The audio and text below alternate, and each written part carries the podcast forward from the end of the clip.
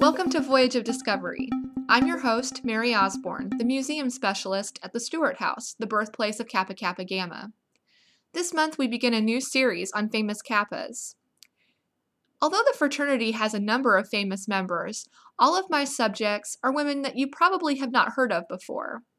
They were professionals who achieved great fame during their lifetimes but have since fallen into obscurity.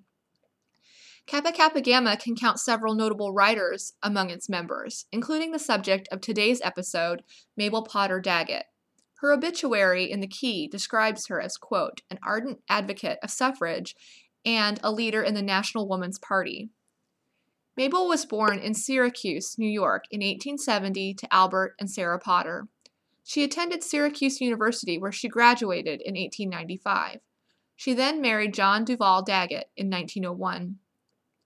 Although Mabel wrote several well received books, including In Lockerbie Street, a panegyric for the Hoosier poet James Whitcomb Riley, and a biography of Queen Marie of Romania, one of Queen Victoria's granddaughters, she is best remembered for her editorials and articles. Daggett served as editor for a series of periodicals, including the Sunday North American, Broadway Magazine, and The Delineator, a women's magazine associated with the author Theodore Dreiser. Mabel took an interest in a number of topics affecting women.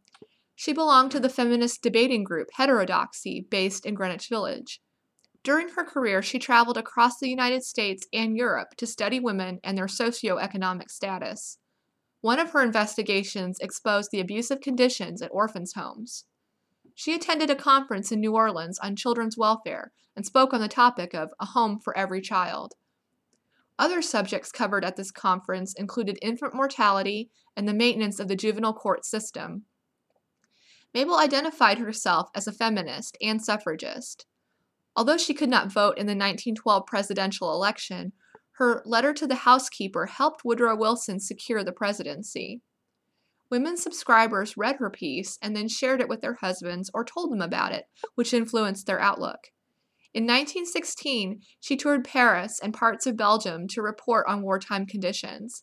She was one of six American journalists on this tour and represented the Pictorial Review, which claimed 4 million women among its subscribers. Daggett described the paper as the leading champion of the feminist cause.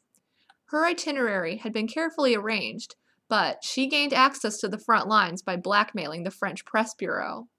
She wrote about women's contributions to the war effort in the book Women Wanted, the story written in blood red letters on the horizon of a great wor- world war, which was published in 1918. Mabel Potter Daggett died on November 13, 1927. She is buried in New York, and her epitaph reads, She loved humanity. That's all the time we have for today. However, if you're finding yourself with more time on your hands, because of social distancing, I encourage you to explore Kappa Kappa Gamma's digital archives at kappa.historyit.com. Join me next month to learn about another notable writer, Alice Duer Miller. I'm Mary Osborne for Voyage of Discovery. Voyage of Discovery is recorded at the Stewart House, an educational outreach program of the Kappa Kappa Gamma Foundation.